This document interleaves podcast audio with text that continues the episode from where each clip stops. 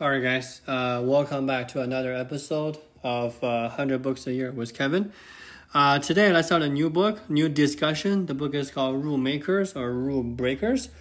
Uh, to be honest, I am not a big fan of this book. Uh, it's an okay book, a little disorganized, but um, there are some concepts I think are worth talking about. So, let's ask this question, right? So, imagine you're in Germany right? It's midnight and there's not very many cars around.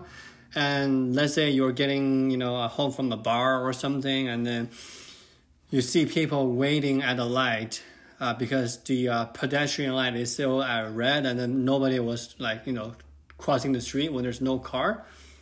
Or you go to a city like Boston, right? That's what the book's references. I've never been to Boston, so I don't know, but people are running around uh, with car or uh, without car trying to cross the street, right?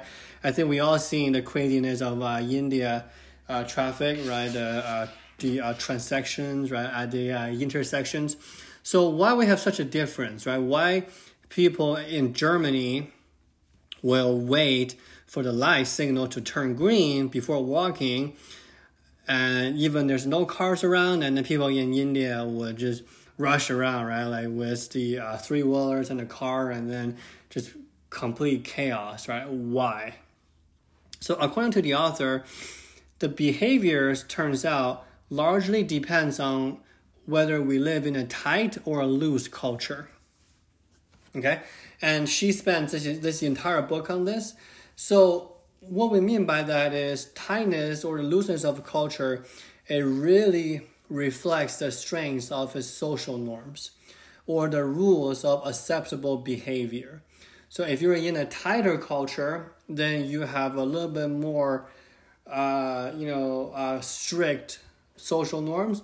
When you're in a looser culture, less strict rules, right?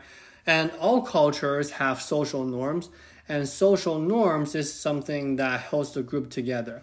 So cultures vary in the strengths of their social glue. This is another concept that, that she brought in is there's this concept called social glue, right? It's something that ties in people's worldview. And then it, it can be so powerful and it can change the entire worldview as well. So in a sense, right, tight cultures have a stronger social norms little tolerance of deviance, right? So they are the rule makers. We have Singapore, right? We have Japan, we have Germany, and the looser culture, we have, let's say, the U.S., right? Those are the rule breakers, right? Brazil. Uh, so, in a sense, different culture have different social norms and this book goes into very very much details of a lot of different um, social behaviors right? Let's say why you know like people like uh, like to cross the street when there's nobody around right? Like when because it's convenient for them because it's socially acceptable to them because they, they see people do it. They see other people do it as well. And sometimes there can be tight culture person living in a loose culture environment as well. An example would be maybe a military uh, army guy uh, from the U.S. or from Brazil, right? And this is learnable, right? You can go both ways. You can live in the um, tight culture and trying, and you can be a looser person, or you can live in a loose culture with a tighter personality. That's totally okay. Excuse me. So we can use this as a tool, according to the author, to predict disruptions, to predict conflicts, to uh, see what exactly are we doing in terms of societal impact. I think that's what is really cool in this regard, where we can truly and um, and in a sense deeply understand cultural value. I think the tightness and looseness is actually very easy to understand.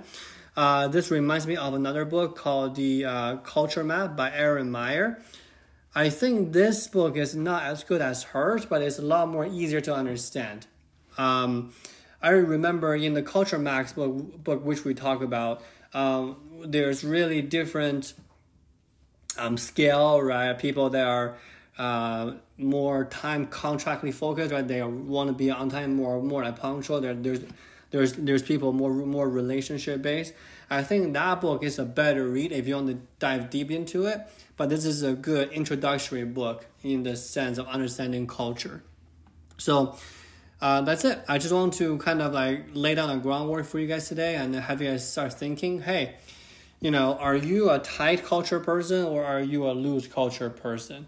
That's something I think is very interesting in this regard. Okay, tomorrow we're gonna spend one more day on this and then we should be good to go. Thank you guys. Bye.